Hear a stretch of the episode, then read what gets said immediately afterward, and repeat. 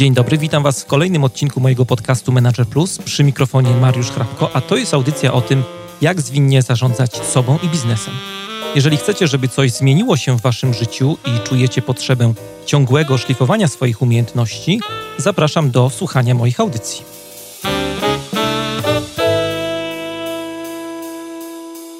To jest podcast Manager Plus. Dzisiaj w audycji będziemy rozmawiali o zarządzaniu projektami, o tym, co jest teraz na czasie, co jest modne, co nie jest modne, a gościem e, moim i waszym jest Igor Mróz. E, człowiek, który powoduje, że ludziom, że ludzie odnajdują sens, jeśli chodzi o temat zarządzania projektami. Witam cię bardzo serdecznie. Cześć Mariusz, od razu na dzień dobry udało ci się mnie zawstydzić, że odnajdują sens, jeśli chodzi o zarządzanie projektami. Przede no tak wszystkim jest. na początku chciałem E, podziękować za zaproszenie i zupełnie bez, bez ściemy to jest zaszczyt, no patrząc na spektrum gości, jacy mhm. tutaj byli. E, naprawdę cieszę się, że tutaj jestem. E, Mówiłem ci przed audycją, że szukałem trochę osoby, która mhm. będzie mówiła w taki ludzki sposób o tematach związanych z zarządzaniem projektami i myślę, że słuchacze docenią Twoją osobę w tej audycji. Mhm. Też mam taką nadzieję. Słuchaj, tak e, zaczniemy może nietypowo, bo jest taka jedna rzecz, której ci bardzo zazdroszczę. E, był taki e, piękny poranek, niedziela. Zdaje się, że zima, Poznań i zostałeś morsem wtedy. tak, gratuluję researchu. Gratuluję researchu. E, tak, Ale to jest rzecz, którą, o której naprawdę od długiego czasu marzę i nawet nie wiedziałem, że jest taka akcja, że można się gdzieś tam umówić, pojechać, bo z tego, co widziałem... Wiesz co, są kluby w całej Polsce morsów i w Krakowie to się nazywa, zdaje się, Krakowski Klub Morsów Kaloryfer, z tego co, tam oni chyba na bagrach działali i tak dalej. Myślę, że prędzej mi się w bagrach niż w Wiśle wykąpał. E, a w Poznaniu to była taka historia, że miałem takie dość intensywnie szkolenie z takim fajnym startupem, z fajnymi mhm. ludźmi i umówiliśmy się tak, żeby ich nie przekarmić tłustymi pulpetami wiedzy, a to tak często się dzieje, e, to zrobimy sobie tak, że zrobimy chyba tam e, czwartek, piątek, a później dogrywkę w poniedziałek jeszcze. I po prostu miałem weekend w Poznaniu, ja tam mam sporo znajomych, no i mam takich dość szalonych, startupowych znajomych, którzy robią dziwne rzeczy. E, no i wiedziałem, że będą szli morsować. Mhm. I w sumie decyzja była na spontanie w niedzielę rano. E, no i tam, no widziałeś te, widziałeś te relacje. Tak, myślę, że możemy podlinkować nawet w materiałach do audycji, bo warto zobaczyć. Jeżeli ktoś myśli w ogóle o tym, żeby zostać morsem, to polecam filmik Igora, jak z kamerą wchodzi do jeziora, tak? Bo to było jakieś jezioro. Tak, to było jakieś jezioro pod Poznaniem. No myślę, że to będzie dość oryginalny materiał. E, no ale warto jak zobaczyć. twój no. podcast. tam są i brzydkie słowa, i gołe klaty, i różne inne rzeczy. A jak to w ogóle jest później? Doszedłeś do siebie przed poniedziałkowym Powiem ci tak, że ja się też... Y, no bo tam to to wygląda, że na takim, jak to mówiąc, mówiąc, mówiąc młodzieżowo, na hardkorze tam wchodzę. Natomiast e, no dobrze, pełna historia to pełna historia.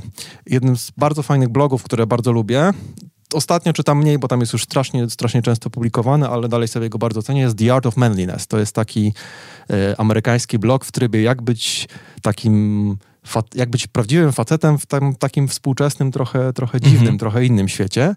I tam Brett McKay miał taki fajny cykl już lata temu o testosteronie. Opisywał, co to jest testosteron, po co, jak i tak dalej, i tak dalej, i tak dalej. No i było też odcinek, jak sobie zwiększyć ten testosteron.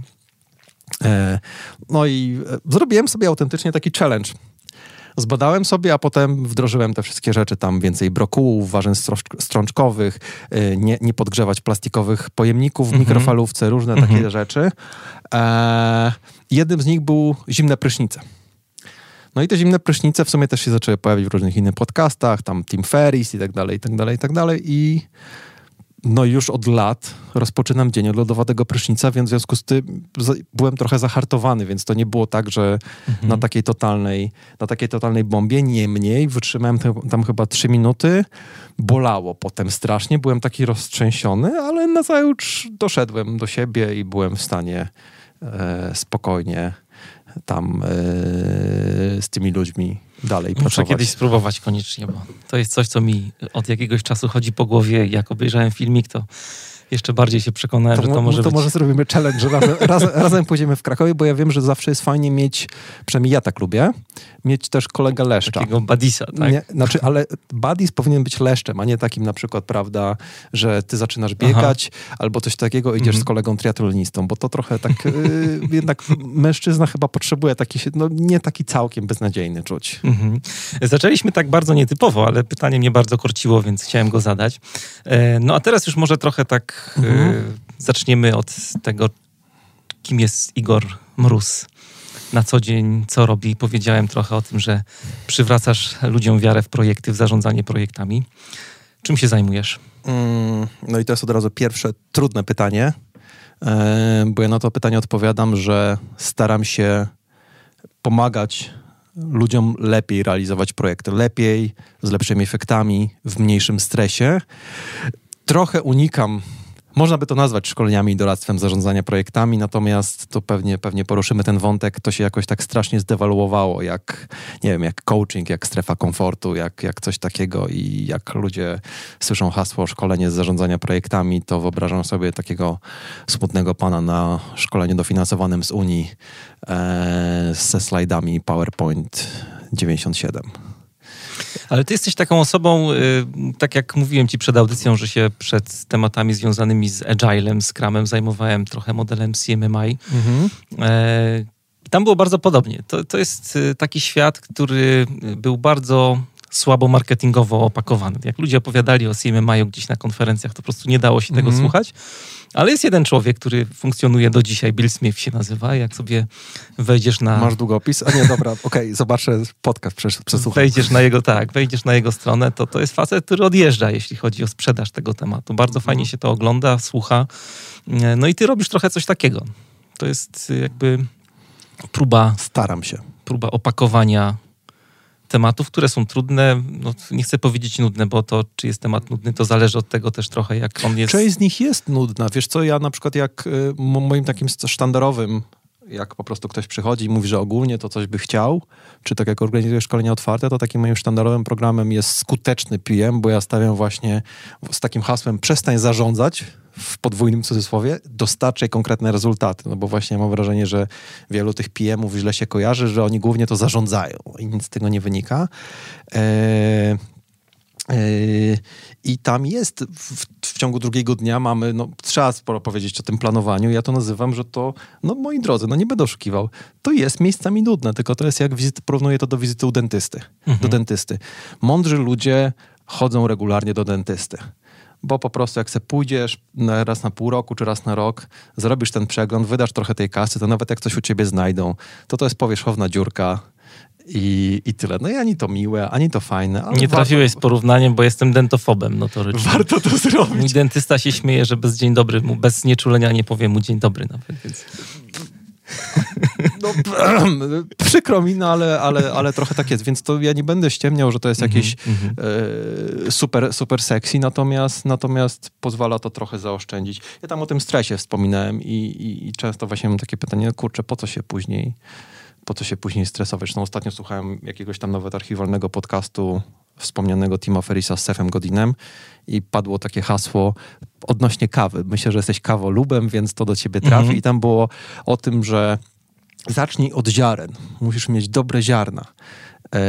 I była też analogia właśnie do robienia biznesu, do robienia projektów, że jasne, potem możesz spróbować to naprawić, wyprostować, e, dać na prostą, czyli mieć tam super młynek, kawiarkę i tak dalej, ale jeśli na początku, jeśli zaczniesz od shitu, to shit in, shit out. Mhm. Taką uwagę mam jedną, zanim ruszymy dalej. Ruszasz, jak ruszasz mm. głową, to ruszaj mikrofonem też, wiesz, bo znikasz, Dobra. znikasz z Przepraszam. Gdzieś. Dobra? Dobra. Tak. To lecimy dalej. Mhm. Jesteś kojarzony z marką Zero Bullshit Management. Chciałbym, żebyś parę słów powiedział o tym, o co chodzi.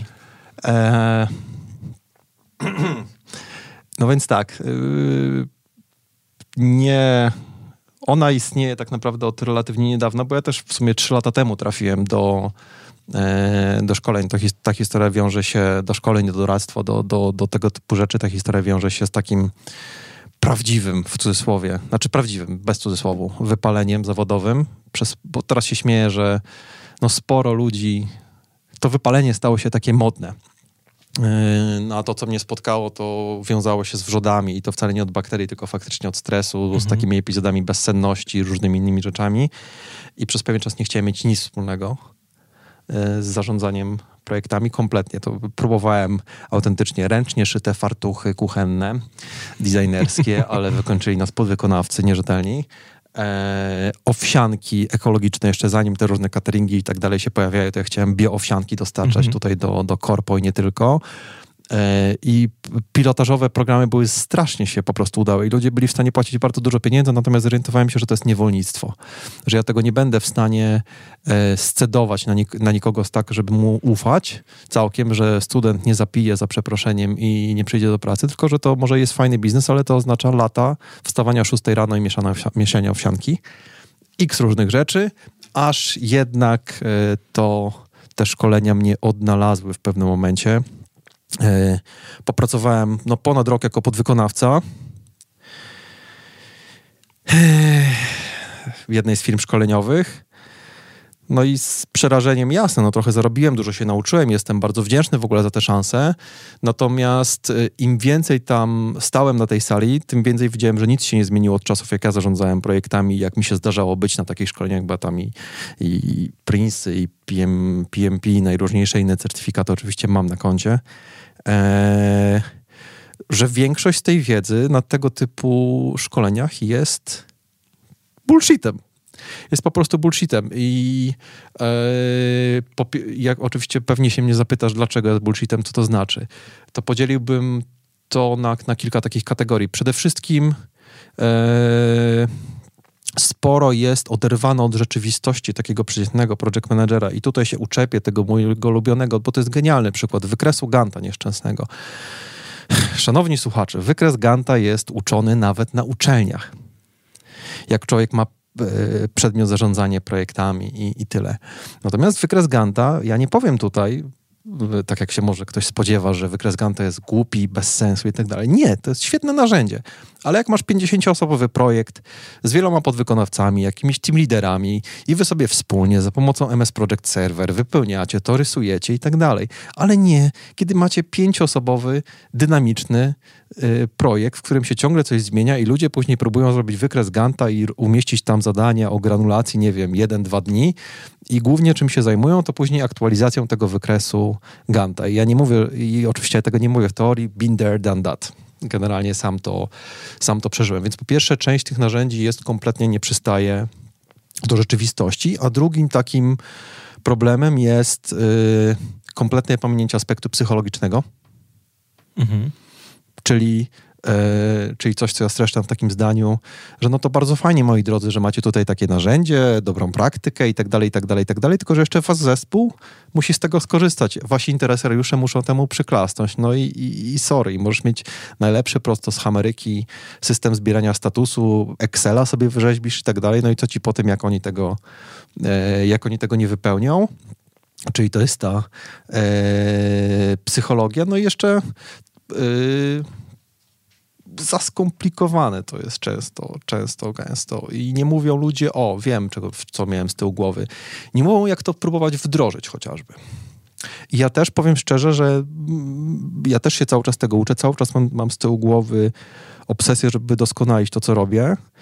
E, I sam się na przykład łapałem na tym, bo takie rzeczy się fajnie opowiada e, stoi się na sali, opowiada się o tych nowych teoriach motywacji, o organizacje turkusowe, e, mhm. że trzeba mieć cel wewnętrzny, e, wewnętrzna motywacja i tak dalej, i tak dalej, i tak dalej. Tylko, że na końcu dnia e, pytanie brzmi, no dobra, no i wracasz, ale ty wracasz do tej swojej bieżączki, do 150 maili dziennie, to jak to wdrożyć? I, I, ja próbuję sobie wymyślać różne takie rzeczy, gadać z ludźmi, co działa, co nie działa, e, jak spróbować, e, jak spróbować w ogóle to, to ugryźć I, i, tyle, bo często jest ten problem e, poszkoleniowy, no, że ludzie byli, bo świetnie siedzieli sobie dwa, trzy, cztery dni na szkoleniu, kiwają głową, w ogóle super hosanna, po czym wracają i po pierwsze widzą kompletnie inną rzeczywistość, bo tam im trener przedstawił, prawda, jak ja to mówię, tęcze, teletubisie, jednorożce i wszyscy się kochają.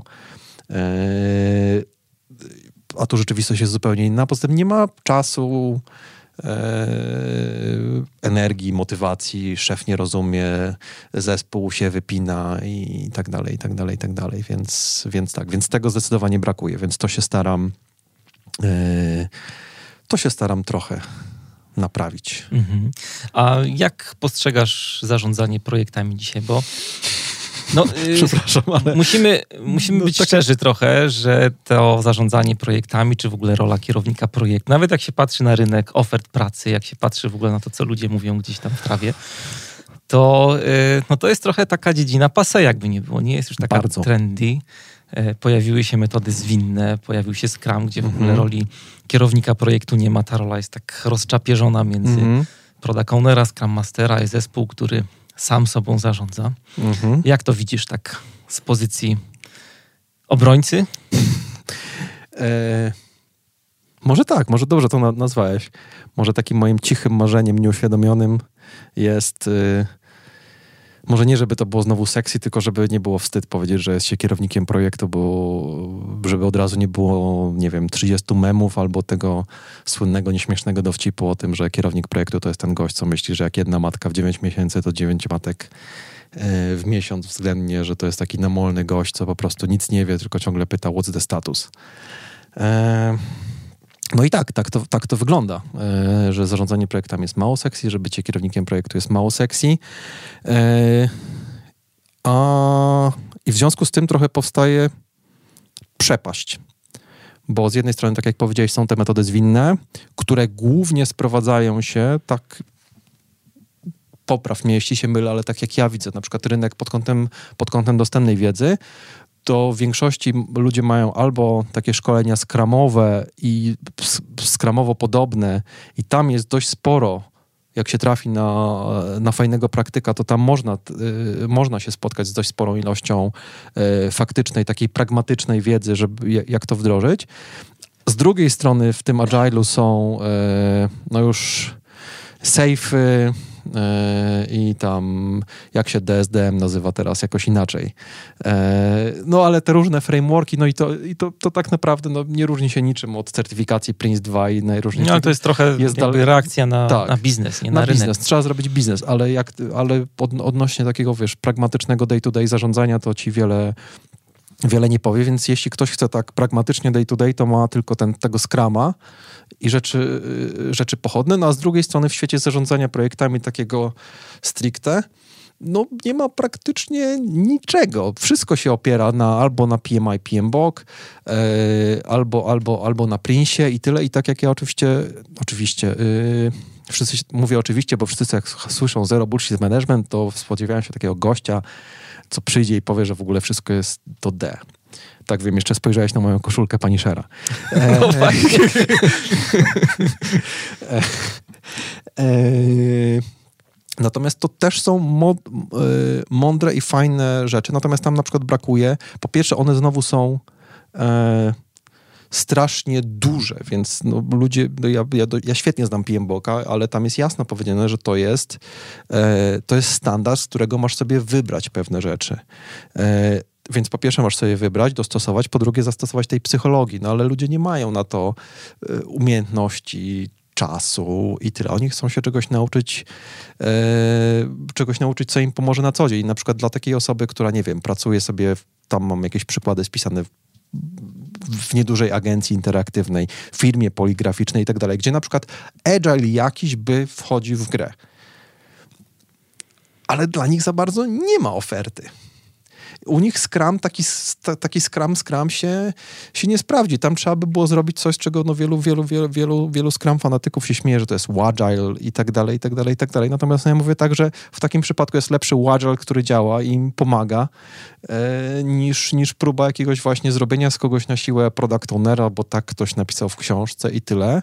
Ale to jest jedno i co, to jest dość może oczywiste. Natomiast inną sprawą jest to, że kompletnie leży waterfall a, i, a Waterfall nie jest zły.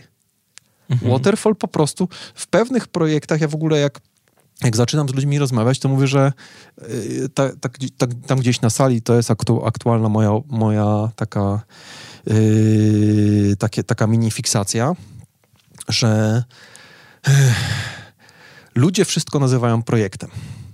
Nie? i wysyłają są na randomowe szkolenie zarządzania projektami, podczas gdy tak naprawdę ja wyróżniam kilka możliwości yy, odnośnie tego, co się u nich dzieje w pracy. Jedno to jest, o, oni tam mają malutkie projekciki, które tak naprawdę powinno się dążyć do jakiegoś uprocesowienia i robienie za każdym razem, bicie piany, harmonogramy, nie wiadomo jakie zakresy i tak dalej, i tak dalej, to jest przerost formy nad treścią. W sensie ci ludzie mają małe, powtarzane zlecenia, a tu nagle rysujemy harmonogramy, czy, czy w skramie jakieś tam backlogi rozpisujemy. Moje pytanie brzmi, po co? Najlepsze jest to, że ludzie, często zespoły na przykład tych ludzi, to się czuje podświadomie gdzieś w kościach i oni po prostu siedzą na tych spotkaniach. Ja byłem na takich spotkaniach skramowych, gdzie no, oni tam siedzą i czują, że tej wartości nie ma. Więc to jest jedna rzecz. Druga to są projekty waterfallowe i one istnieją. E, wszyscy się teraz tego śmieją, no ale jeśli na przykład wdrażasz nieduży system finansowo-księgowy, który ma x modyfikacji i tak dalej, to i te panie, te panie księgowe, te przysłowiowe, one wcale nie będą chciały na jakieś demo przychodzić i tak dalej, i tak dalej, i tak mhm. dalej. Wręcz im trzeba pewne rzeczy narzucić, no bo ta, ta, taka specyfika to jednak się robi dla... Wi wiadomo, że konsultacje są cenne, ale tu jednak naszym głównym klientem jest dyrektor finansowy i, i trzeba by to jednak y, zrobić bardziej waterfallowo. Później mamy Agile'a, i on też jest fajny w różnych, y, w różnych, y, w różnych miejscach. Można go robić po prostu stricte sam Agile albo Scrum. Ja, ja Scrumem, Scruma nazywam Agilem Plus, e, bo jeśli tutaj sobie mogę pozwolić na sidetrack, to nie lubię Scrum Guide'a. Mhm. E, Scrum Guide'a nie lubię za to, że tak naprawdę ja mam wrażenie, że Scruma jako takiego i Agile'a zrozumiałem bardzo niedawno, no bardzo niedawno, nie wiem, 3-4 lata temu, kiedy na sali miałem mega doświadczonego też trenera, fana Waterfalla i on ze mną po prostu wchodził przez dwa dni w takie polemiki, które mi wiele rzeczy uświadomiły. Na przykład uświadomił mi Mariusz taką rzecz, że Scrum y, pakuje dwie rzeczy w jedno. On pakuje Agile'a i samą organizację w jedno. E, podczas gdy ja często mówię, że wiele ludzi, no Turkus jest teraz modny i tak dalej, ale wiele osób jest niegotowych, czy niegotowych, bo to mówimy, zaczynamy wartościować, ale wiele osób po prostu nie chce pracować w samoorganizującym się zespole.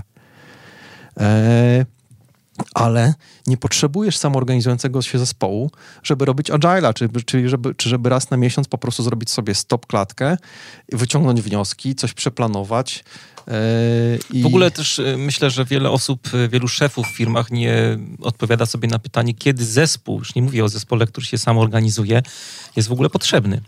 Czasami się zarządza zespołem, a to jest grupa ludzi w firmie na przykład, o, nie? I, ta, I, o tym też to jest, to, to jest genialne na przykład e, i to też mówię ludziom. E, mam taki, ja mam takie parę brutalnych slajdów zawsze. Mówię, słuchajcie, jeśli wy sobie możecie wyznaczać deadline, planować, motywować, tam cele atrakcyjne stawiać i tak dalej, ale gdy ludzie, y, z pomocą których próbujecie realizować ten projekt, y, gdy, dla, gdy ich, nie wiem, 90% czasu pracy stanowi ich na przykład praca operacyjna, dla swojego, za swojego kierownika liniowego. I ten kierownik liniowy po prostu nie ma kompletnie żadnej, żadnego interesu w tym, żeby ten wasz projekt wyszedł, tylko to jest jakieś działanie na boku. No to sorry, ale po prostu to, to nie jest zespół, to po prostu jest użeranie się z grupą i tutaj te wszystkie górnolotne rzeczy a propos samo, no możesz ludzi z siłą na stand-up e, ściągać na jakiś planik i tak dalej. Dla nich to będzie strata czasu i ja mówię, że wtedy to jest bardziej, powinieneś się skupić na takiej na poprawie komunikacji one-on-one, on one, czyli y, być super w feedbackowaniu, być super w, nie wiem, w delegowaniu, egzekwowaniu tego wszystkiego, zrobić sobie super system przypominajek, żeby ci, kale... bo ci ludzie i tak to będą e, mhm. pewnie ignorować, zrobić sobie super system przypominajek, a nie iść w jakiś utopijny, utopijny system. Ale tu jeszcze, jeszcze, jeszcze kończąc ten wątek tych, tych, tych środowisk, czyli mamy procesowe, waterfallowe, agile'owe, tam mniej lub bardziej samoorganizujące się, ale jeszcze wielu ludzi, i to jest masakra. E, nie powiem, że większość, ale bardzo duży procent ludzi, których spotykam, pracuje w środowiskach delikatnie patologicznych, tak to nazwijmy, czyli że oni coś próbują robić, ale są, ich praca jest permanentnie wykolejana przez asapy. E, I ja tu rozróżniam dwa, dwie główne, e, dwa główne tryby, czyli w zależności od ty, ty, typu ASAP-u. Jeden to jest błąd, czyli mają już jakiś e, mają jakiś produkt, mówiąc po IT, wdrożony na produkcję i schodzą, z, i schodzą z błędy. No i trzeba, to, i to jest prawdziwy ASAP, trzeba go faktycznie zaraz naprawić i tyle. Na Śląsku mówią, że to jest wciul critical. Wciul critical, hopie. to od razu mi się sidetrack przypomina, jak pojechałem z jakimiś ludźmi pracować w Szczyrku i się zacząłem zastanawiać, czy to jest Beskid Śląski, czy Żywiecki. I spytałem się jakiegoś pana, gdzie jest najbliższa żabka. O, pójdziesz hopie gdzieś tam. Mówię, aha, Beskid Śląski. wracając do, do tego, więc mamy dwa typy tych asapów. Jeden to jest na przykład takie błędy produkcyjne, a drugi to jest, nazywam, e, kreatywny product owner albo kreatywny project, e, project manager, jak, jakikolwiek sponsor, czy, czy coś takiego, gość, który przychodzi, czy dziewczyna, którzy przybiegają co drugi dzień z nowym, genialnym pomysłem, każą rzucać wszystko e, i, i, i robić to od nowa. No i e, i to, co mówię tym ludziom, to mówię, po prostu porzućcie w tym momencie całe to wasze zarządzanie projektami. Wszystko inne. Waszym głównym celem jest po prostu zmienić tę patologiczną sytuację. W pierwszym przypadku ja sugeruję wszystkim na przejście na jakąś tam wariację kanbanowego zarządzania, zarządzania, zarządzania przepływem. Jasne, później można próbować część tego, mówiąc brzydko, capacity wydzielić, że może tam będziemy dalej robić ten rozwój, rozwój produktu, ale jakoś to w ogóle ogarnąć ten, ten, ten wstępny chaos. W drugim przypadku trzeba przejść na zdrowego agile'a, czyli faktycznie powiedzieć temu kreatywnemu, e, spróbować się dogadać, mówić, słuchaj stary, twoje pomysły, bo to też często ludzie sobie patrzą na te osoby jako, a, że to taki ćwok, co nam wykoleja. wykoleja. A ja mówię, no nie, no bez takich kreatywnych osób wasz produkt nie byłby fajny, tylko trzeba tę ich kreatywność opanować, czyli iść do niego, do niej, powiedzieć, słuchaj, fajne są te pomysły, coś tam, tylko my coś musimy raz dostarczyć.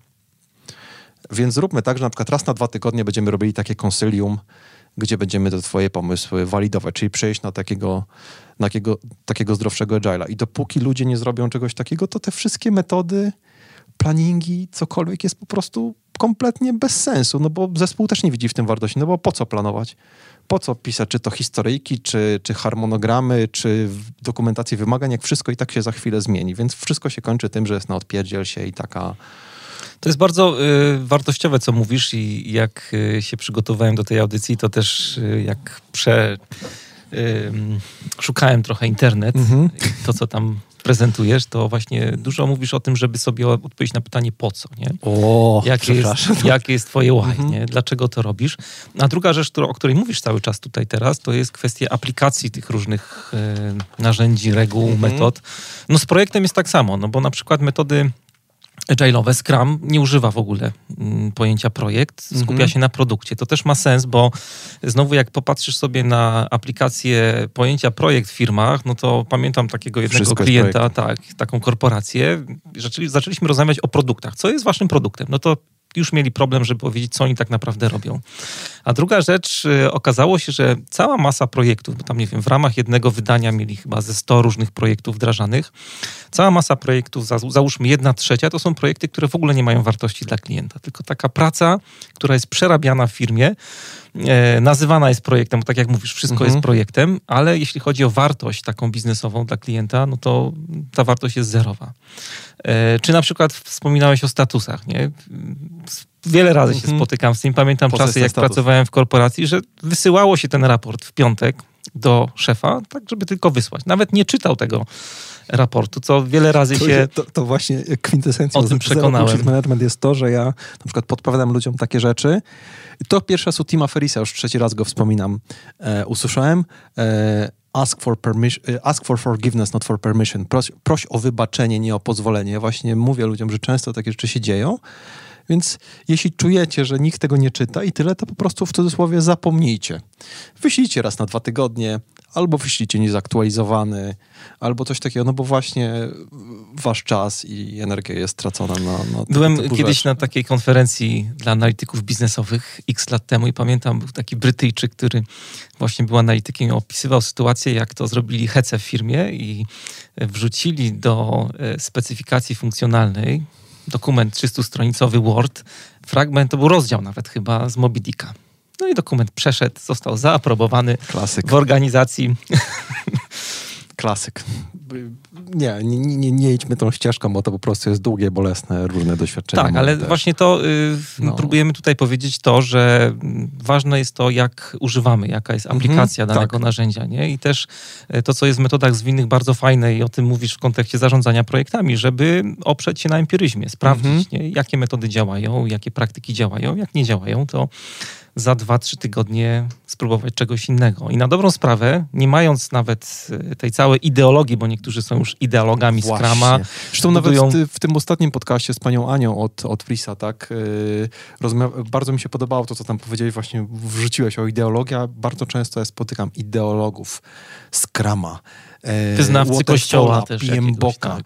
czegoś tam, Six Sigma i tyle. Najgorsze jest to, że te, że te wszystkie światy też często mają ze sobą mało wspólnego, że ci ludzie się w ogóle nie słuchają, a ja jakby to, to co, jakby porównać yy, to, co robię do, do sztuk walki, miałeś tu gości od Aikido, e, to ja bym tu wolał yy, Jeet Kune Do, czyli, yy, czyli sztukę walki Bruce Lee, bo jest taki fajny cytat, że po prostu, yy, jak on to powiedział?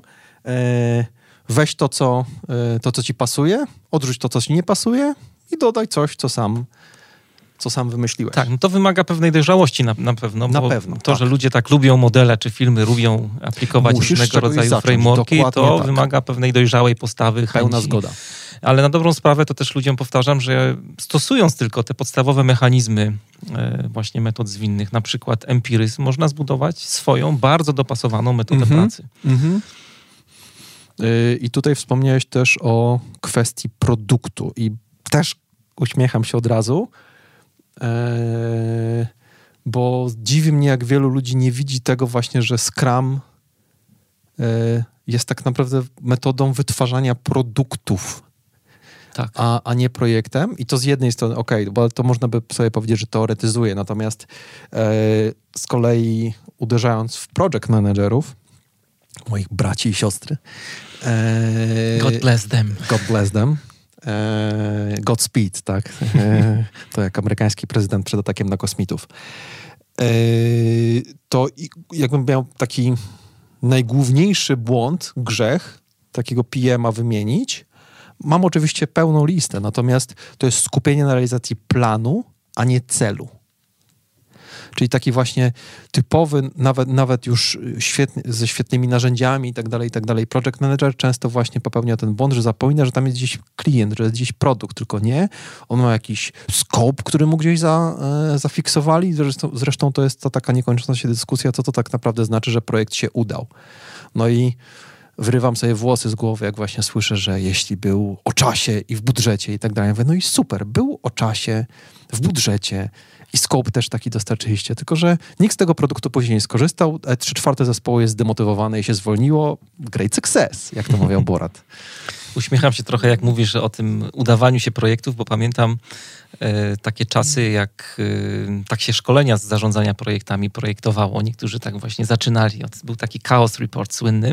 Tak. Były takie to, pie charty, które pokazywały wszędzie, tak. właśnie, jak to jest źle z projektami i później się naturalnie przechodziło do pokazania, że są metody, które potrafią... A ja zawsze byłem y, tym gościem i ja myślę, że stąd to zero BS, bo ja zawsze byłem Miałem problemy w firmach. To, to przez, przez moje mój niewyparzony język, mówiąc, mówiąc szczerze. I, yy, bo zawsze byłem tym gościem, który zadawał pytanie po co, to o którym wspomniałeś. I w przypadku tego typu, to ja od razu już miałem rączkę w górze.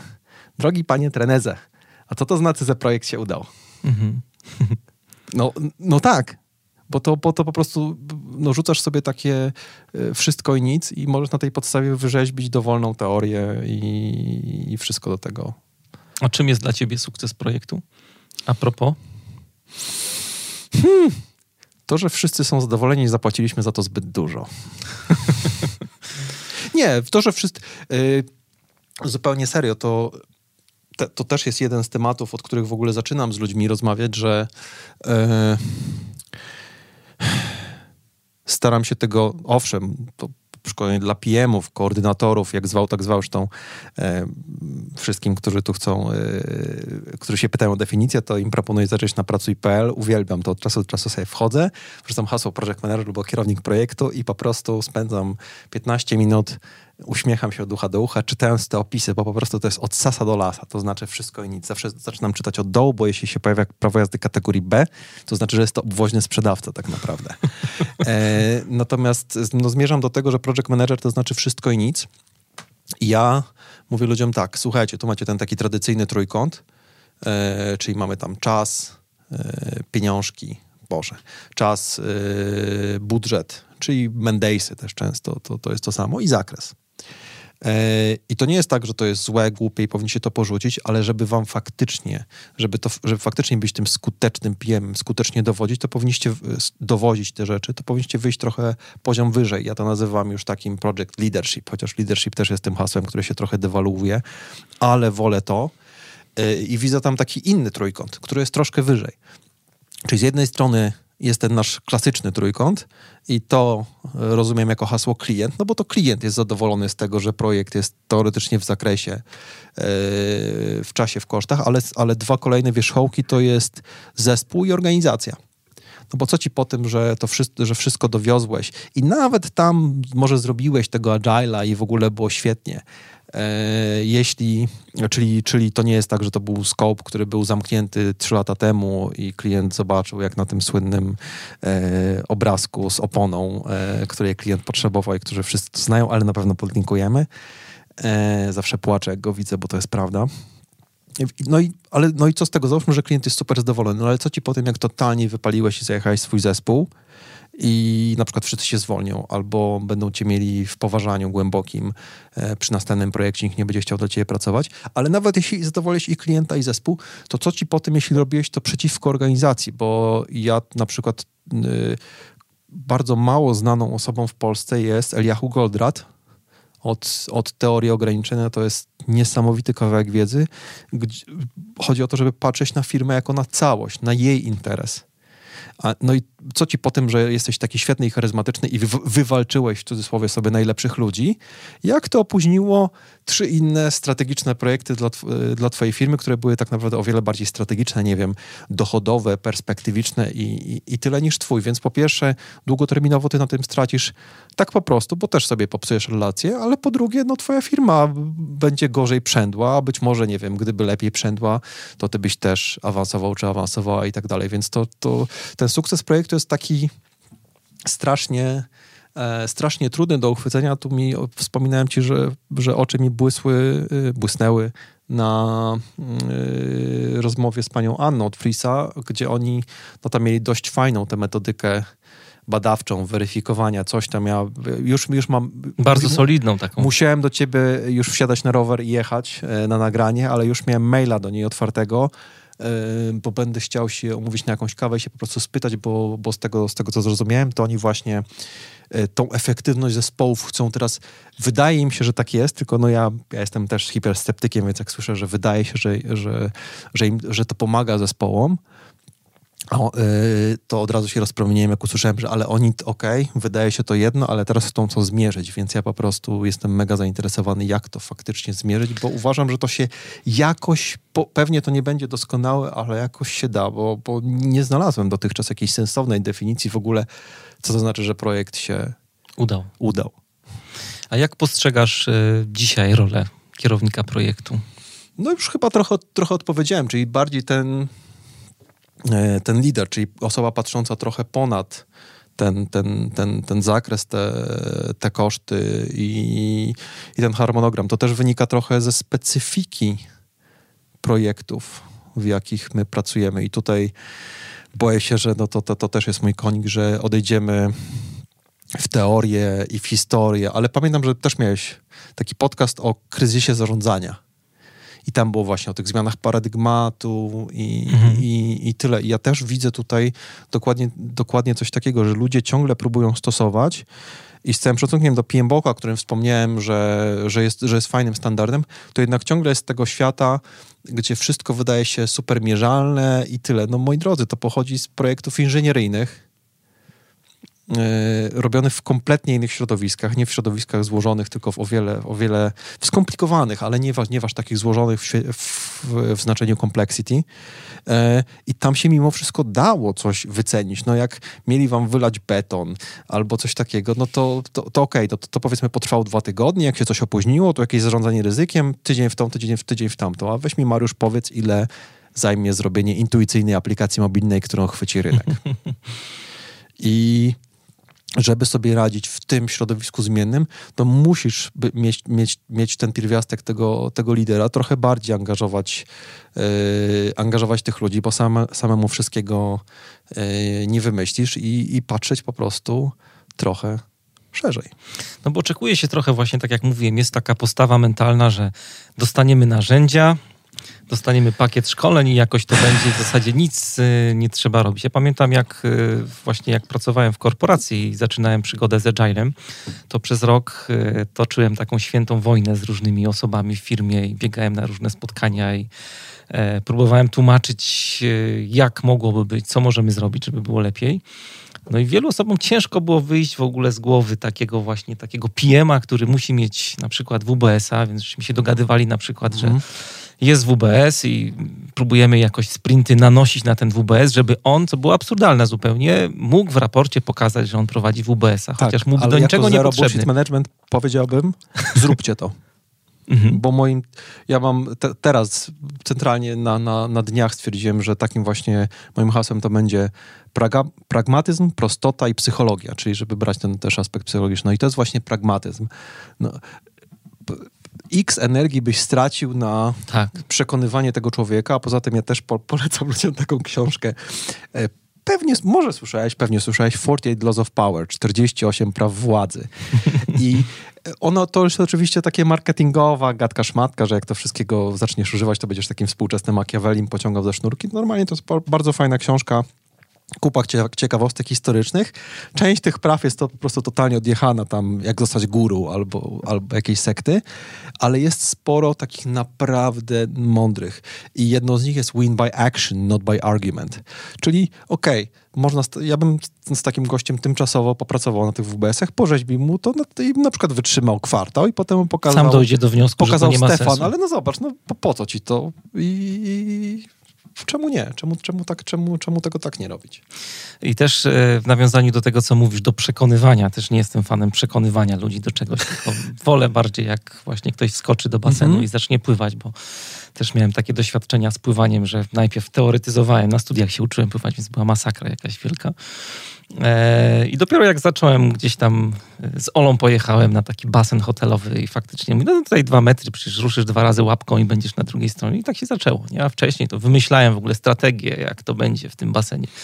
No i tak samo jest właśnie z ludźmi nie? i z przekonywaniem, bo e, złapałem się też na tym, że to jest trochę jak z tym czarnym łabędziem u nas i Mataleba, że nie, nie przewidzisz tego, co spowoduje, że jakiś szef przekona się do Twojego argumentu. Pamiętam, że mhm. jak pracowałem e, właśnie w korporacji, do której tu już kilka razy dzisiaj o dziwo nawiązałem, to no, godziny spędzaliśmy, dziesiątki godzin na tym, żeby przekonać niektóre osoby do tego, że ten pomysł ma sens w kontekście naszych projektów.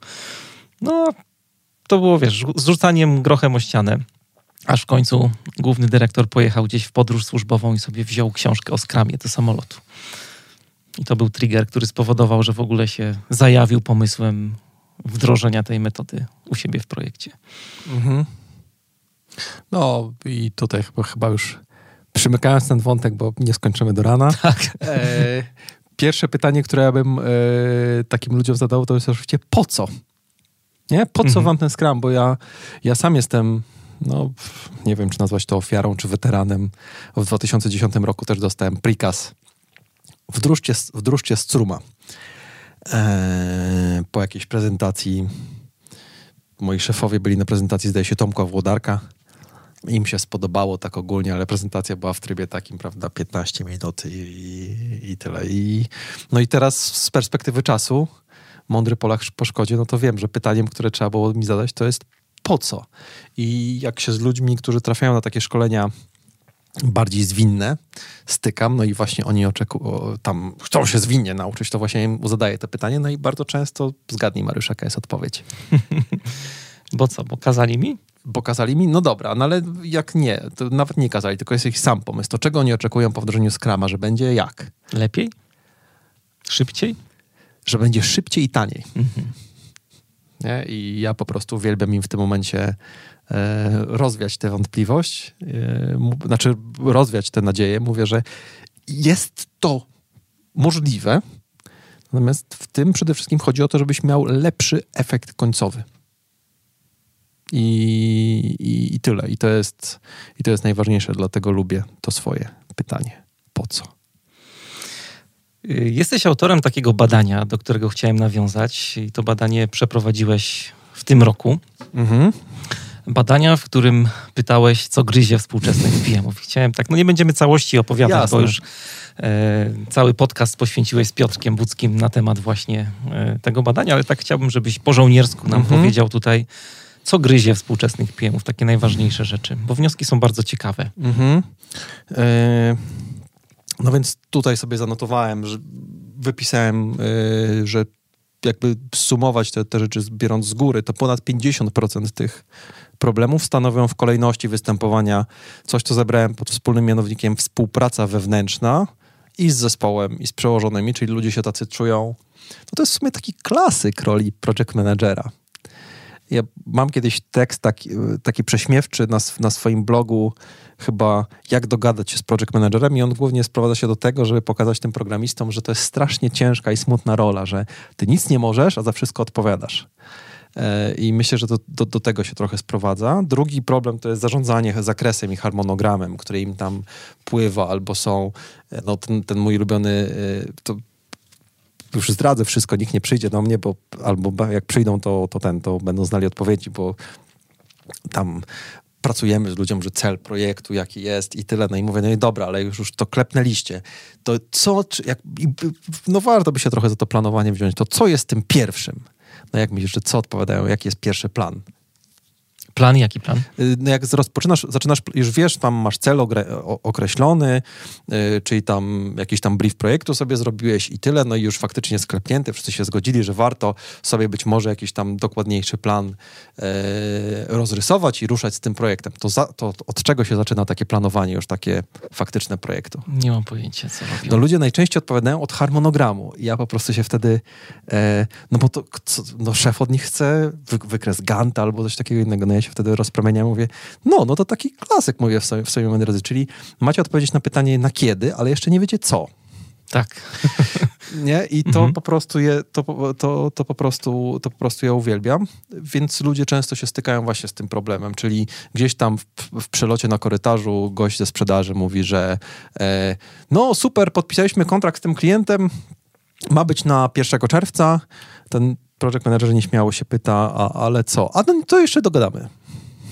Także to jest drugi ten problem. I trzeci, już sobie patrzę, tak, o, priorytetyzacja, odnalezienie się w natłoku spraw, e, ustalenie priorytetów, to jest na przykład coś, czego te wszystkie standardy w ogóle nie biorą pod uwagę. To one, e, jak taki, ja się wracam do tego Prince'a czy do, czy do PMBOKa, oni, to po prostu jest jakiś taki cudowny PM ja go po prostu widzę, e, w, tam zamykam oczy i widzę w takim narożnym biurze gdzieś w Stanach z ładnym widokiem.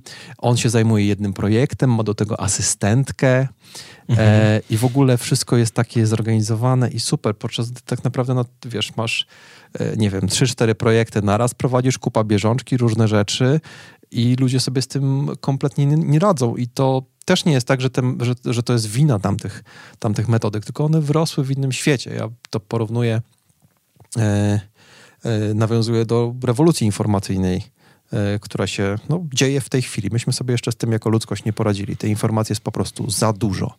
Jak mój dziadek był e, kierownikiem Wielczu w takich zakładach, to tam, prawda, autobusy i tak dalej, i tak dalej, to telefon był jeden na piętrze. Miała go sekretarka. I jak się chciałeś umówić na spotkanie albo w ogóle się z kimś mhm. skontaktować, no spotkanie się dało zrobić, no trzeba na naradę, przepraszam. To trzeba było po prostu tup, tup, tup po schodach, piętro wyżej, piętro niżej, ktoś tam się z dziśkiem, ze zdziśkiem dogadać i tyle. A teraz po prostu tego też jest kupa. No to pytam się ludzi, ile maili dostają dziennie. To taki PM, to tak stówka wzwyż. Więc to jest też ogromny problem, żeby się po prostu w tym wszystkie. I często przełożeni oczekują, że wszystkie te rzeczy, które im tam w tym mailu walną, to że będą, będą, będą załatwione. Więc tam, tą, tym, tym trzecim problemem jest, jest właśnie odnalezienie się w tym Zarządzanie krążku. sobą trochę. Tak, nie? czyli, czyli współpraca z zespołem i z przełożonymi, dogadanie się, drugie to ten pływa- pływający zakres i harmonogram i trzecie to to właśnie odnalezienie się w tym wszystkim. Ale ciekawe to jest bardzo, że te relacje, relacyjność w zasadzie jest najważniejsza dla ludzi. Tak. Naj, naj, najbardziej ich gryzie, nie? Że, I coś, o czym się w ogóle nie mówi na takich... bo ja jak sobie w ogóle zobaczyłem, że takie badanie robisz, to tak próbowałem sobie zaprojektować, jak to zwykle bywa w naszych głowach, jaki będzie wynik i co tam będzie najważniejsze. I to mnie trochę rozłożyło, że wewnętrzne właśnie relacje, kontakt z Mhm. przełożonymi, z zespołem, to jest coś, co PM-ów gryzie najbardziej. Nie? Tak. I, mm, no i można by zapytać, po, to, po, co, po co ja to w ogóle robiłem. E, właśnie po to, że coś tam mi się wydawało. Natomiast chciałem to e, zweryfikować, bo ja nie tylko challenge'uję innych, ale jestem takim trochę perfekcjonistą pod tym kątem, wiesz, ja wracam się, no to ludzie już to widzieli, nie? Ja, y, czemu masz taką smutną minę, Igor? A, wracam ze, szko- ze szkolenia, czyli ludzie są zadowoleni. A ty ja tam już mam a ja analizujesz pewnie- Z tyłu głowy mówię, nie, nie, nie, ten case po prostu to trzeba, to trzeba zrobić inaczej, ewidentnie. E, A tyle. wiesz, że to jest tylko twoja projekcja trenerska, bo ludziom się na pewno podoba.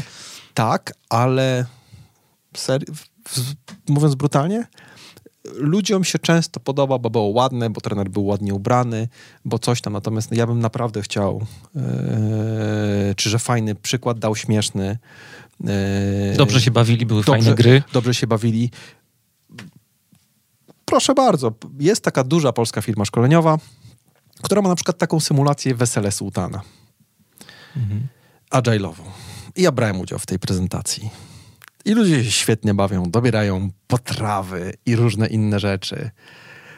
Ale jak ich później tak po prostu e, specjalnie w kuluarach podpytałem, to przełożenie tego na ich pracę codzienną albo jakakolwiek wartość dodana po takim dniu całym zabawy była zerowa zerowa i w związku z tym ja no, też często, często, często mówię, że trzeba się challenge'ować sam, samemu, bo, bo często ludziom się po prostu pewne rzeczy podobają tak, bo tak, czy też u nas chyba w naszej kulturze też to jest trochę tak, że nam jest trochę głupio mm, z szacunku do kogoś czegoś nie zakwestionować.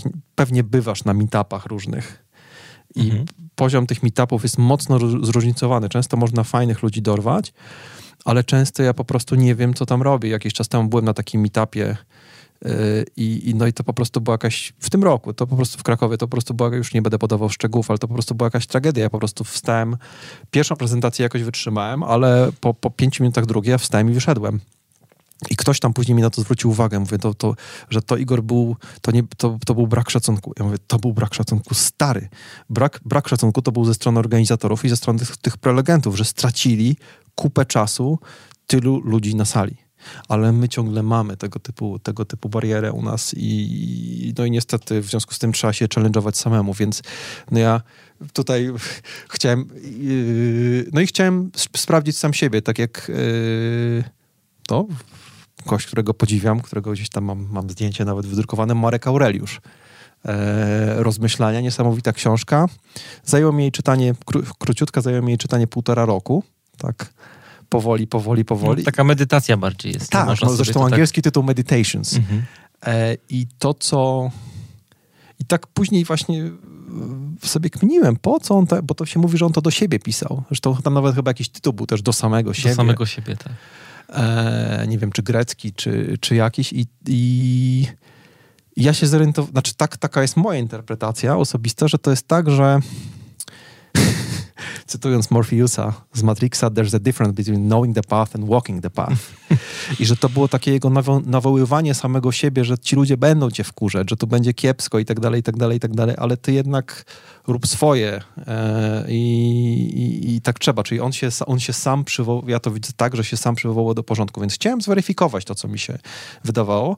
I jasne, że tam był też element jakiejś autopromocji, natomiast, yy, bo to się przy okazji człowiek trochę promuje, natomiast ja jestem takim e, zwolennikiem, powiedziałbym, pozytywnego content marketingu, czyli tego, co na przykład ty robisz i, i, i ty tyle, czyli wiesz, masz naprawdę fajny, mega wartościowy content, tam na dole jest jakiś link, yy, że kup kurs, robię takie rzeczy, nie widzę w tym nic złego, natomiast no niestety prawda jest taka, że polski internet, zresztą nie tylko polski, my to kopiujemy ze Stanów, jest pełen artykułów w rodzaju E, jak dobrze zarządzać projektami? No, projektami trzeba zarządzać dobrze, bo trzeba nimi dobrze zarządzać i zarządzać dobrze trzeba projektami. A tutaj jest mój newsletter, zapiszę na niego pop-up. I, I tyle. Także jakiś tam element autopromocji, ale przede wszystkim właśnie weryfikacja. Ile osób brało udział w tym tego. badaniu? Yy, niewiele. Niewiele, dlatego ja nie jestem z tego tak super zadowolony, no, ale jestem zadowolony na zasadzie, ale że to był pilot. chociaż? Że to był pilot, 129 osób. O. Jak do nich trafiłem, część to wiadomo, że to były jakieś tam znajomi znajomy, którzy gdzieś przez LinkedIna i tyle. Wykupiłem też świetnie targetowane reklamy na Facebooku, bo e, to w ramach ciekawostki mogę powiedzieć, że przeraziłem się. Tak się słyszy o tym, że tam mają od nas te różne dane. Natomiast jak wszedłem w menedżera reklam na Facebooku i zobaczyłem, że jesteście w stanie stargetować e, na ludzi mieszkających w wioskach do 5 tysięcy e, w promieniu maksymalnie 40 km od Radomia, który w ciągu ostatniego pół roku e, znaleźli sobie drugą połówkę, to się przeraziłem. E, I, no i tam byłem w stanie dość fajnie stargetować, stargetować to, więc 129 osób. Ono było skonstruowane tak, że tylko właściwie osoby koordynujące projekty by to wypełniły, bo dla całej reszty to po prostu była jakaś abstrakcja. Nie lubię długich ankiet, więc ono było możliwie krótkie, ale też takie, żeby ten próg wejścia był taki, żeby tam nie było jakichś właśnie bullshitowych odpowiedzi. Chyba taka jedna się znalazła, ktoś mi po prostu chciał nawrzucać i, i, i tyle. Pamiętam, że podlinkujemy oczywiście mhm. materiał z tego badania, bo jest specjalna stronka zrobiona z mhm. wynikami i tam też jeden wynik, który był ciekawy, 26% bodajże osób e, realizuje projekty i nie wiedzą dla kogo, kto te projekty odbierze, kto jest klientem. Mm, tak. Eee... No cóż, tak, tak, tak to bywa. Eee ktoś mi kiedyś powiedział, że ja to, co robię, to trochę jest taka autoterapia, e, czyli ja trochę chcę pomóc sobie sprzed iluś tam lat i trochę tak jest, bo często takie projekty, jak wspomniałeś, dostają tacy młodzi, e, pełni energii, chcący się wykazać i, i naprawdę chcą to dowieść. Podczas gdy pamiętam Karolinę z Łodzi, może słucha, e, która właśnie na szkoleniu zadała mi takie pytanie, tak bardzo długo opisywała tę sytuację. Ja ją tak uprościłem na koniec. Mówię, czekaj Karolina, czyli jeśli dobrze cię rozumiem, to ty robisz, masz robić projekt za pomocą ludzi, którym się nie chce i których to jest ten projekt jest w ogóle na boku, poza ich pracą, nikt ich z tego nie rozlicza, nikt ich z tego nie rozlicza i ich to za bardzo nie interesuje. Mhm i masz ten robić projekt, ten trudny projekt dla kogoś, kto też tak naprawdę, nawet, nawet nie było tam jednego konkretnego sponsora, ale załóżmy, że masz tych sponsorów sześciu rozmytych i też w sobie żadnego z nich to nie interesuje, nawet na tyle, żeby to choć trochę wyeskalować. Czy pro, czy robisz dla nikogo, za pomocą nikogo? Czy robisz ten projekt po nic? Mhm. E, no i często też po prostu tym ludziom trzeba uświadomić, że taka sytuacja jest mm, patologiczna to wynika, jeśli, jeśli tutaj byś, byśmy mieli sobie trochę poteoretyzować, to to wynika trochę z czegoś, co nazywam no, brakiem po co, czyli syndromem króla Juliana. E, czyli, że organizacje robią projekty e, w trybie, a teraz prędko, zanim dotrze do nas, że to bez sensu. Czyli jest jakiś genialny pomysł i e, drodzy słuchacze, to nie jest tak, że ja znowu piętnuję, że te organizacje, organizacje są głupie i robią coś takiego, czy ci menedżerowie są głupi. Nie, wszyscy tacy jesteśmy. Ja mam y, u siebie y, w korytarzu, mam taką tablicę kanbanową, tam to do doing i tak dalej, i tak dalej, mam nawet backlog, ale poza backlogiem mam jeszcze wcześniej tablicę, która, tablicę, która się nazywa Ideas. Aha. I mam taką własną umowę ze sobą, że wszystko, co wymyślę, ma prawo wylądować tylko i wyłącznie w ideas. Bo niestety tacy jesteśmy, że nam się to, co wymyślimy teraz, nam się wydaje genialne. Ja zawsze to porównuję do, do kompulsywnych zakupów. Nie? Pewnie ci się zdarzyło coś odsyłać na Allegro. E, niech Bóg błogosławi te opcje do 10 dni zwrotu, chociaż czasami nie chcą się kupić na firmę, ale zwykle, zwykle to, to przyjmują. Więc często to są właśnie projekty rozpoczynane, e, rozpoczynane bez sensu. No i co im wtedy radzę? E, żeby protestowali, tak jak, tak jak w takim swoim tekście, który był na InPoland opublikowany, mówiłem kierowniku pokaż cojones. Czyli często ludzie robią tak, że później narzekają firmowej kuchni, jakie to jest beznadziejne i w ogóle coś tam, zamiast je po prostu wziąć, zebrać przez godzinę i przygotować i po prostu czarno na białym wywalić. Słuchajcie, to być może to był fajny pomysł, przebiegało to tak, w tej chwili sytuacja jest taka, jeśli będziemy dalej to realizować, to, to może być taka tak, jeśli zrobimy, pokazać jakieś opcje i generalnie... Czyli protest merytoryczny, jak to Ja to nazywam pro, dokładnie, protest mhm. merytoryczny. I, I tyle. I wiele ludzi się znajduje w takiej sytuacji. E, no tam drugim, drugim pokrewnym było to, że ten zakres i harmonogram mocno pływają, ale nikt się specjalnie nie przejmuje tym. I ja do niedawna jeszcze uważałem, że to zawsze będzie e, patologia. Znaczy, że to jednoznacznie patologia, ale zmieniłem zdanie E, też rozmawiając wielokrotnie z różnymi ludźmi, bo doszedłem do wniosku, że czasem firmy są bardzo mocno operacyjne.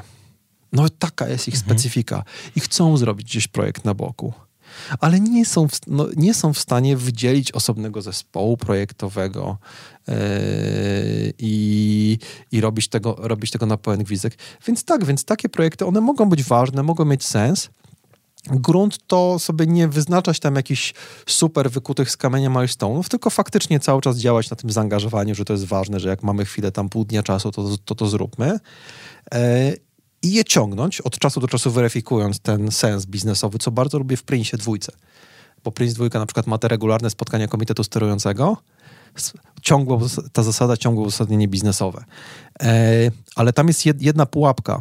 E, generalnie typy osobowości, to co właśnie ostatnio mówiłeś, tam był taki podcast też u ciebie o tych kolorach, to było z kolei na Jungu oparte. Mm, ja się też tym interesuję i mam takie wrażenie, że na przykład tu mógłbym z grubsza podzielić tych kierowników projektu na dwie grupy. Jedni to są tacy cisnący puszerzy, tak? Tacy cisnący, dowozimy, jedziemy, czerwoni. Ja zawsze taki byłem. Jestem. W Jungu jestem... E, czerwonym. Czerwonym. Eee, I oni się po prostu nie nadają do takich środowisk.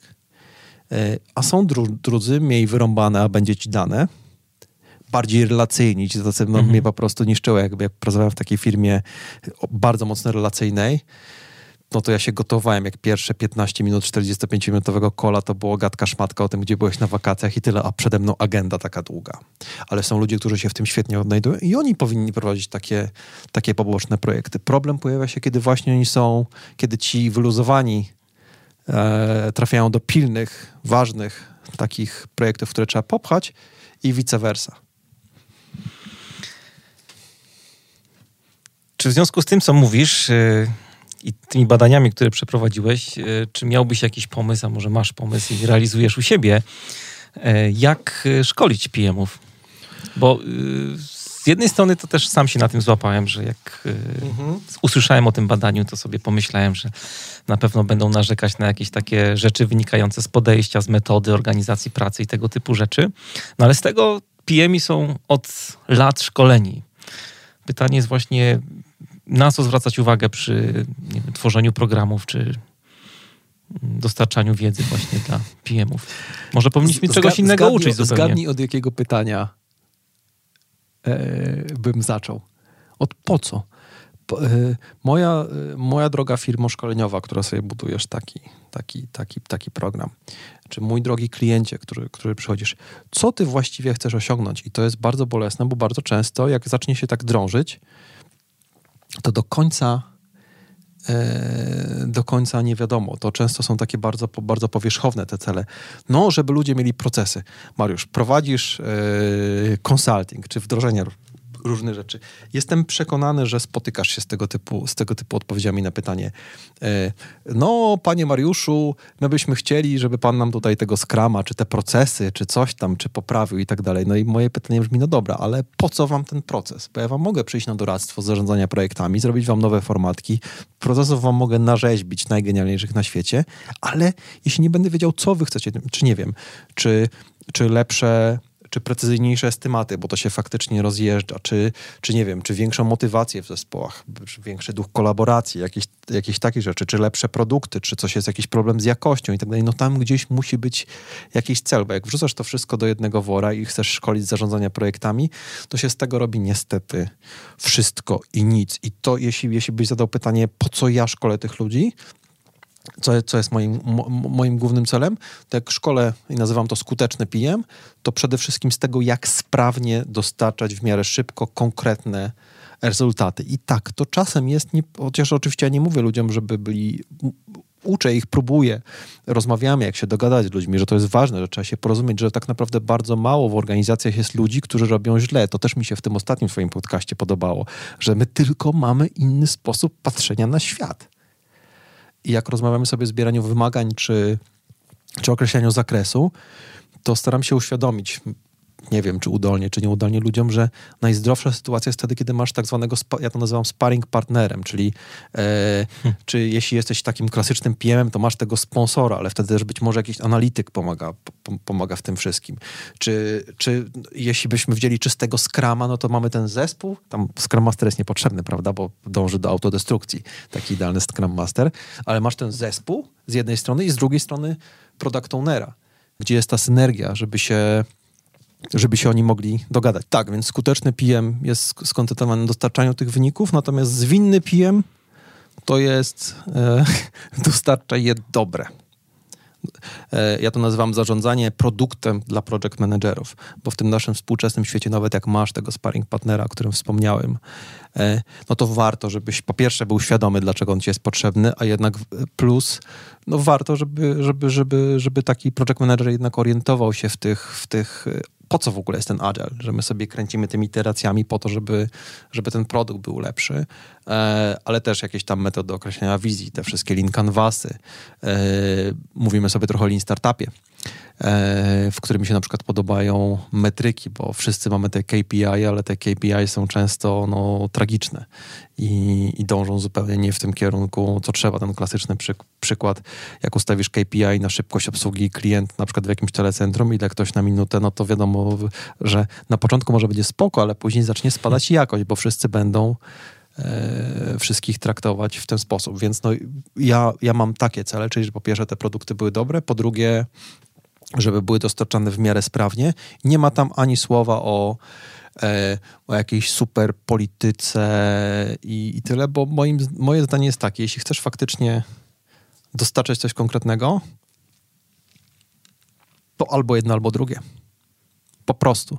Ja też byłem w takim, wspomniałem o wypaleniu, no i ja trafiłem po prostu e, jedną nogą, byłem w takim, i to mnie wypaliło, po prostu w stricte politycznym projekcie, gdzie nie chodziło o to, żeby było fajnie, tylko chodziło o to, żeby dobrze wyglądać.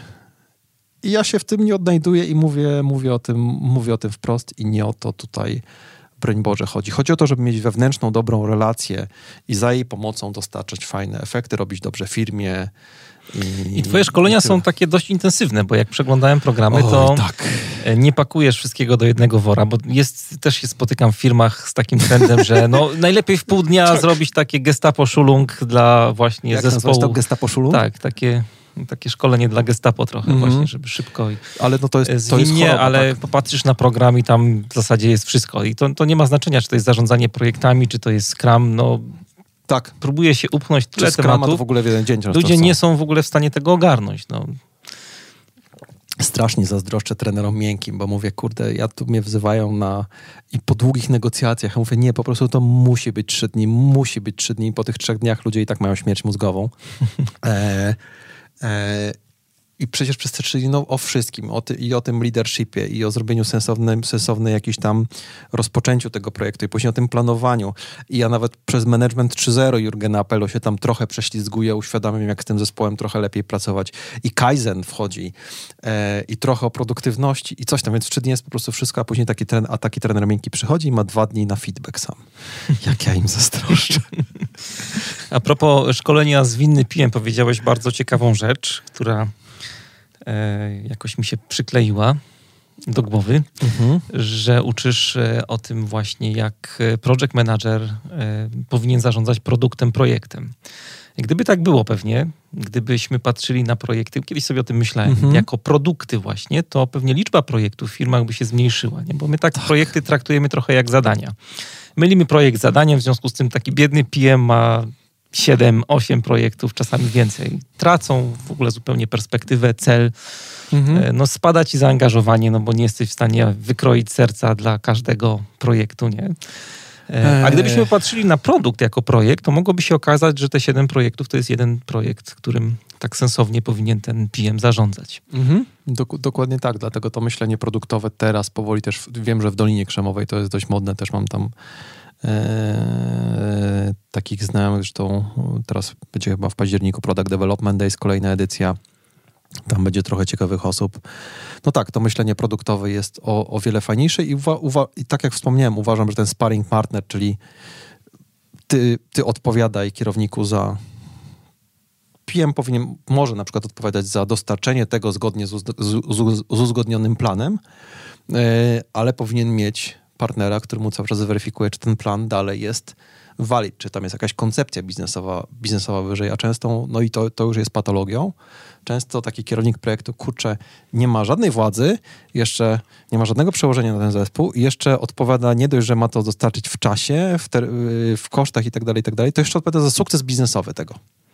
Tak spinając e, trochę klamrą to, co tutaj już e, powiedziałeś, e, to można powiedzieć, że podałeś kilka takich dobrych praktyk PM. No jedna flagowa, mhm Igor Mróz to jest właśnie pytanie po co, tak? Ja się śmieję, że później, później to jest takie, takie często przekleństwo, bo wracają do mnie ludzie, mówią, no, to teraz się przerzucamy tym pytaniem, ale ja jestem z tego zadowolony. Ale z tego coś wychodzi jeśli, jeśli jest, ono jest zadawane mądrze i, i tyle, to jeśli, jeśli pozwolisz, to pokażę jeszcze taki przykład miękki, stricte, który, który zawsze też pokazuje ludziom, dlaczego to pytanie jest takie ważne, też żeby je zadawać samemu sobie. E, lata temu miałem rozmowę okresową, oceniającą. E, I ewidentnie, e, aha, no i wchodziłem na tę rozmowę, byłem taki, siedziałem po naście godzin wtedy i naprawdę robiłem dobrą robotę. Wtedy jeszcze miałem młode mitochondrie, jak to się moi koledzy lekarze śmieją. I, i, I naprawdę to konkretną robotę robiłem, mi się chciało i dostałem taki feedback no, że ogólnie to dobrze, ale trzy miesiące temu to zachowałem się nie, niefajnie na tym spotkaniu, ale, ale już o tym też rozmawiali trzy razy i, i tyle. No nie, ale to muszę być pewny, że ty musi, jesteś tego i tak dalej, i tak dalej, i tak dalej. No i wyszedłem taki, kurczę, no zdemotywowany po, tym, po tej rozmowie i chodziłem parę dni, tak mówię, kurczę, no może ma rację i, i już, po czym na piwie z kolegą w weekend starszym takie fajne pytanie mi zadał. Ty mówi, ty Igor, ale po co jest ta rozmowa okresowa? No ja mówię, no żeby tak ogólnie jakąś tam ścieżkę kariery, no plus pewnie podtrzymać motywację albo ją podnieść i tyle. Więc no to z jaką motywacją wchodziłeś na to szkolenie? Tfu, na, na tę rozmowę? No z wysoką. A z jaką z jego wyszedłeś? No z niską. No to kto spi... Mhm. I, I, to jest genialne pytanie. I ten człowiek, który mi to robił, to, to, to nie był głupi, nie chciał źle i tyle. Jemu moim zdaniem właśnie zabrakło po co? Co ja chcę osiągnąć tym, tym spotkaniem? A często właśnie my lecimy na autopilocie, no bo i to spotkanie się realizuje po to, bo było w kalendarzu. I, i to jest właśnie ten, Gdyby, gdyby trochę ludzie częściej sobie zadawali to pytanie, to ja byłbym szczęśliwy. To jest nasza pierwsza praktyka, wracając jeszcze mm -hmm. na, na ścieżkę. E, pytanie po co prowadzi do takiej drugiej dobrej praktyki, o której dzisiaj mm -hmm. dużo opowiadałeś, to jest e, protest merytoryczny, tak? Protest merytoryczny, tak. Mm -hmm. Protest merytoryczny może się skończyć pozytywnie, ale może się skończyć negatywnie. Jak się nie uda, to co? Zmieniamy firmę?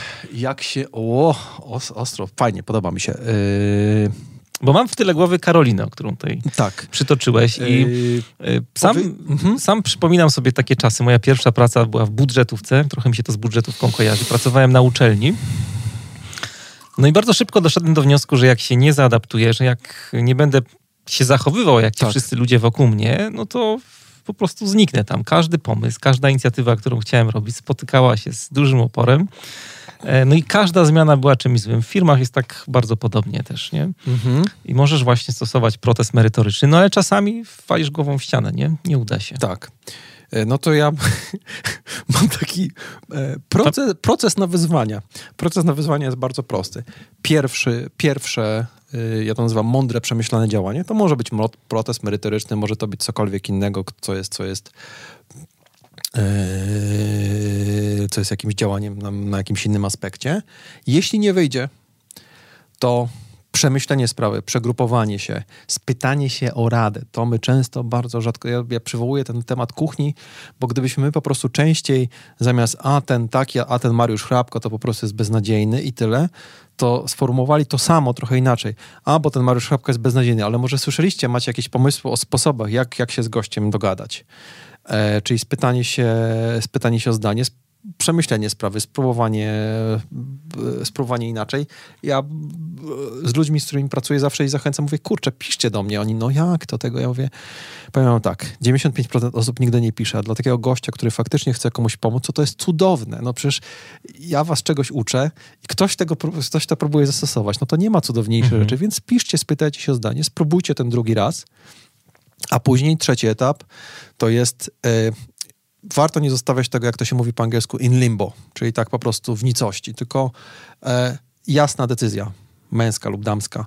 E, czy na przykład parkujemy to i, w, i to może się okazać na przykład, że kontynuujemy jakieś tam drobne działanie e, przez trzy miesiące i wtedy sobie wyznaczamy jakiegoś naszego mini KPI i patrzymy, czy coś się zmieniło, bo... Chociaż parkowanie, że ci wejdę w słowo, jest takie ryzykowne dosyć, znaczy, bo się parkowanie... spotkałem mhm. często dosyć w korporacjach z takim zamiataniem problemów pod dywan. E, parkowanie albo takie hasło, to porozmawiamy w offline na ten temat, Para, na spotkaniu. Parkowanie, ale tutaj powiedziałem, że z konkretnym deadline'em. Mhm. Czyli po prostu wpisujesz sobie w kalendarz i na przykład mówisz tak, no dobra, to mi się, wy... załóżmy, zrobiłem to dwa razy, niech się uleży. Albo zrobiłem to dwa razy, ale może oni potrzebują trochę czasu, to ja się będę tak inaczej zachowywał na tych stand-upach i po trzech, to mnie w sumie wiele nie kosztuje i po trzech miesiącach zobaczymy, jak to wyjdzie, bo też często mówię ludziom, że szczególnie większość waszych problemów, zresztą co gryzie PM-a, widzę, e, wynika z problemów z dogadaniem się z innymi, a to zajmuje czas. I powiem Ci, Mariusz, na przykład ostatnio mi przyszedł do głowy świetny pomysł ilustrujący, jak często wydaje nam się, że się nie da z ludźmi, a jednak się na długiej przestrzeni da. E, psie kupy. Przecież jak Mówisz o Krakowie, czy, czy mówię, w ogóle? Mówię generalnie o dużych miastach Polski.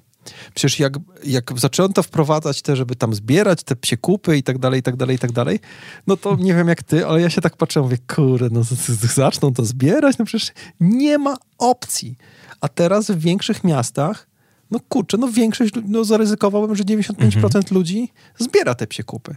To się da, tylko po prostu trochę, trochę czasu zajmuje, więc może to być takie parkowanie, ale tak jak powiedziałem, z jasnym deadline'em, czyli na przykład za, za trzy miesiące sobie robię rachunek sumienia, a inna opcja, no to jest to, co już tam zacząłeś, to jest let go.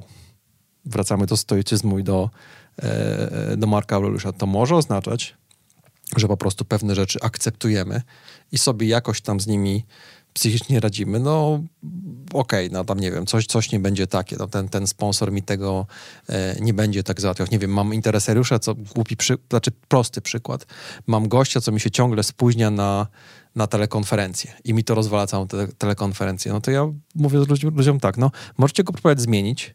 Jasne, warto. Warto. Ale jeśli to nic nie tego, to, to, moja prywatna rada brzmi tak, to po prostu to zaakceptujcie i pingujcie go, czy SMS-em, czy na jakimś czacie i tak dalej, zawsze 10 minut przed... No ja wiem, że to jest niefajne i tyle, no ale też, też nie walczyć z tym. A czasami w ekstremalnych przypadkach ludzie powinni pomyśleć o zmianie, zmianie jakiegoś projektu, a czasem nawet yy, czasem nawet firmy. I to też, też, też, też, też mówię wprost i to jest często i z korzyścią i dla firmy, i dla tych ludzi i tyle. No bo jeśli na przykład masz takiego pistoleta czerwonego, który chce pchać sprawy do przodu i tyle, a w firmie jest ogólnie dobrze i pewne sprawy po prostu dzieją się wolniej, to on jedyne co robi, to sieje ferment, chaos i po prostu wszystkich wkurza, demotywuje i wręcz działa na, na szkodę tego projektu. I, I tyle, także let go. Czyli mamy dwie praktyki i trzecią jeszcze. Nie wiem, czy, czy to można nazwać praktyką z tego, co mówiłeś. Sparring partner, znajdź sobie sparring partnera. Mhm. To, to, w przypadku... Oj, to, no to powiedziałem w przypadku zakresu, czy w, w przypadku tego, jak nasz produkt wygląda, jak, jak jego wizja wygląda. Eee, to raz, ale tak naprawdę w każdej dziedzinie ten sparring partner z racji tego, mówiliśmy, ale to chyba w rozmowie przed, przed podcastem mówiliśmy o, o błędach poznawczych, o tym, że ja też się to staram wplatać, czyli że yy, tam Daniel Kahneman, pułapki myślenia i tyle, czyli że nasze głowy nie do końca, idą czasem na skróty. E, czyli na przykład mój ulubiony confirmation bias, czyli że my widzimy to dla słuchaczy, którzy na przykład nie wiedzą o co chodzi, podaję bardzo prosty przykład. Załóżmy, że ja lubię Mariusza. I Mariusz jest gościem z mojego zespołu. Wchodzę do kuchni, do kuchni i słyszę, jak Mariusz opowiada, jak latał na, na paralotni w weekend. No to jeśli lubię Mariusza, to mogę sobie powiedzieć, o kurde, fajnie, to posłucham, ciekawe, może też bym się przeleciał, a to z Szyndzielni, o kurczę, ciekawe, ciekawe, ciekawe. A jeśli Mariusza nie lubię, jeśli Mariusz mnie wkurza, to może być ten sam Mariusz opowiadający tę samą historię, słowo w słowo i tyle. Ja sobie myślę, co za palant się chwali, kurczę, może jeszcze co, może jeszcze BMK se kupi i tak dalej. A poza tym jego żona słyszałem, że jest w ciąży, przecież to jest nieodpowiedzialne. Mógł se, by se rękę złamać, jak on ją do szpitala e, zawiezie. Czyli e, my mamy trochę, trochę problemy czasem z rozumowaniem i bardzo się przydaje taki głos rozsądku. Ta, ta druga osoba ci powie, że być, y, ktoś, ktoś drugi, komu ufasz, y, kto ci, kto ci powie, że, e, że idziesz w maliny po prostu. W jakiej sprawie zmieniłeś zdanie w ciągu ostatnich kilku lat? Uuu, lat. Yy, to już nawet wspomniałem yy, o zmianie zdania w jakimś, w jakim, w jakimś tam niuansie. Yy, Wiem, że na pewno zmieniłem zdanie odnośnie one-on-one'ów. Jak z ludźmi rozmawiam o feedbacku, e, to zaczynam od tego, że dzielę je, tak na, dzielę, jest takie hasło feedback i wszyscy po tym różne rzeczy rozumieją. Mówię, że tak, ja rozróżniam trzy rzeczy. Jeden to są takie regularne one-on-one, drugi to jest taki ad hocowy, typu, no nie wiem, Mariusz, nie tak tę szklankę postawiłeś, albo, albo coś takiego, a trzeci to jest rozmowa naprawcza. E, no bo przecież do zwrócenia ci uwagi odnośnie szklanki czy odnośnie czcionki, to nie będę się... Poprawiam szklankę. Poprawiasz szklankę. To nie będę się do tego przygotował. Ale ten pierwszy rodzaj to jest one-on-one. On one. I mówiłem ludziom tak, że no ja generalnie jestem przeciwny one-on-one'om, bo to często jest sztuczne, głupie i kończy się tak jak ta rozmowa z wspomnianym menedżerem przed chwilą, czyli jest tak zwany feedback, bo trzeba e, często kompletnie niepotrzebne, bo, bo, ludzie po prostu czują się zobowiązani do dodania, dodania tego feedbacku, natomiast też tak jak sobie z kimś, z kimś rozmawiałem, mówię, ale gdyby robić taki, gdyby taki one-on-one był faktycznie takim, nie skupiał się na daniu feedbacku, tylko był po prostu, zmusił ciebie w tej bieżączce, żebyś sobie z każdym, powiedzmy raz na trzy miesiące uciął sobie półgodzinną kawę, na której ty byś się na przykład też zamknął i trochę posłuchał tej drugiej osoby, tak po prostu. I o ile to jest w miarę naturalne z twoim, z twoim charakterem, bo to też ludziom wspominam, że chyba taką podstawową, dobrą praktyką w kontaktach międzyludzkich, w projektach i nie tylko, to jest bycie szczerym i naturalnym. Nie? Czyli jeśli, ok, jeśli próbujesz sobie zrobić one-on-one'a, ale to ci kompletnie nie leży, to, to nie, to, to go nie rób. Natomiast zmieniłem zdanie na temat one-on-one'ów, że to może być e, że to może być faktycznie fajne. Natomiast chciałem zamknąć ten, ten, ten fragment, to pytanie o zmianie zdania tym, że ciągle zmieniam zdanie. I chciałem tak tutaj zaapelować, e, powiedzieć, że no... Zwinne myślenie takie. Wiesz, to nie tyle... Zwinne myślenie to jedno, to już nie, pod, nie podciągamy, ale to jest po prostu, kurczę, mądre. Ja strasznie jak słyszę to gdzieś, gdzieś, gdzieś, często w polityce czy coś tam komuś wyciągają, że ktoś, ale ktoś tam 25 lat temu to był za czymś tam i tyle. Ja mówię, kurczę, to ja się boję takich ludzi, co od 15 roku życia mają ten sam pogląd, bo to jest, Dokładnie. to znaczy, że kompletnie nie wyciągają wniosków i, i, i, tyle. I to jest jakaś, yy, to jest jakaś masakra. E, zbliżamy się powoli do y, ostatniej części rozmowy, konkursu co jest do wygrania i co trzeba zrobić, żeby wygrać. Co jest do wygrania? Yy, tutaj już my troszkę, yy, troszkę myśleli i yy, ja nie napisałem jeszcze żadnej książki, więc swojej książki nikomu nie sprezentuję. E, uważam, że jeszcze, jeszcze chwila. Tak, tak, tak, za trzy lata chcę napisać, bo uważam, że jeszcze za mało wiem. No, ale przydałoby się coś takiego fajnego, e, lekkiego tak, zarządzania ja projektami. Ja to powoli właśnie. buduję, ja to powoli buduję, natomiast mam tam jakieś notatki, różne rzeczy i, i tyle. Natomiast chcę, żeby to było to musi być świetne, ja muszę być z tego zadowolony. Musi być tam też na przykład elementy storytellingu. To, co chcę tam zrobić, to chcę, żeby tam była część stricte narzędziowa, ale żeby tam były normalne i nie tylko przeze mnie napisane historie ludzi, które po prostu pokazują to w, to, to, to w praniu, żeby faktycznie pokazało te problemy tak w taki sposób trochę bardziej emocjonalny, żeby była większa szansa. Zresztą najlepsze książki biznesowe, nie wiem, Project Phoenix, czy te wszystkie, wszystkie książki Goldrata i tak dalej, się je czyta świetnie, bo są historiami. Więc to jedno. Natomiast na dzień dzisiejszy E, chciałbym fundować e, dwie książki, które polecam wszystkim, bardzo miękkie. Jeden to jest Drive e, pana Pinka, a drugi to jest Błądzą wszyscy, ale nie ja, Travis Aronson. Bo to są takie książki, pierwsza z nich po pierwsze uświadamia, że z tą motywacją to nie jest takie proste, e, jak się ludziom e, może wydawać, że jest tam sporo niuansów i to jest bardzo ważne, szczególnie jeśli chcemy E, dostarczać, e, dostarczać jakieś sensowne rezultaty za pomocą, za pomocą zespołów. A druga jest takim mógłbym polecić Pułapki Myślenia Kahnemana, ale to jest strasznie duża, y, gruba i trudna, miejscami naukowa książka. Te, o ta błądzą wszyscy, ale nie ja, jest bardzo fajnym takim, e, takim elementarzem, który jest takim może mini lekiem, mam nadzieję, na chorobę zawodową kierowników. A choroba zawodowa kierowników jest przekonanie o własnej nieomylności. Ego. Ego, tak. No, jedną, zasadę, jedną z zasad skutecznego PM jest uważaj na swoje ego, bo to jest jednocześnie nasz wielki przyjaciel, no bo bez tego nie bylibyśmy pewni siebie, y, też nie potrafilibyśmy przy, przewodzić ludziom, ale z drugiej strony nie potrafimy przyznać się do błędu i tam e, bardzo fajnie, e, bardzo fajnie są różne ciekawe mechanizmy pamięciowe, typu jak, jakbyśmy się teraz pożarli, to za pięć lat każdy z nas będzie pamiętał tę sytuację coś tam sobie dobudujemy mm -hmm, i tak mm -hmm. dalej. I to nie jest tak, że my będziemy świadomie ściemniać. Nie. Nam by na wariografię obu, obu, obu nam, na wykrywaczu kłamstw by, nam, by nas zbadać i obaj będziemy święcie przekonani, że, że było tak, a nie inaczej. I tam, że często, wiesz, takie jakieś problemy sprzed 10 lat, że to było zupełnie, zupełnie inaczej. To a propos codziennej współpracy projektowej i mojego znienawidzonego, a nie mówiłem. Natomiast pewnie się pytasz, co jest przedmiotem e, konkursu. Ja bym chciał, żeby... E, ja chcę to wykorzystać, bo mam taki problem, tak jak to powiedziałeś, że zarządzanie projektami jest zdewoluowanym terminem, więc ja bym chciał zapytać słuchaczy podcastu, to z czego ja właściwie szkole?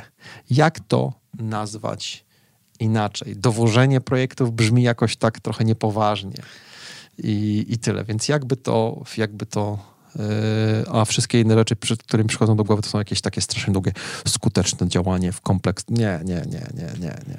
Czyli szukamy jakiejś alternatywy fajnej, Dla zarządzania projektami. która będzie bardziej sexy niż zarządzanie projektami. Tak, tak. Mhm.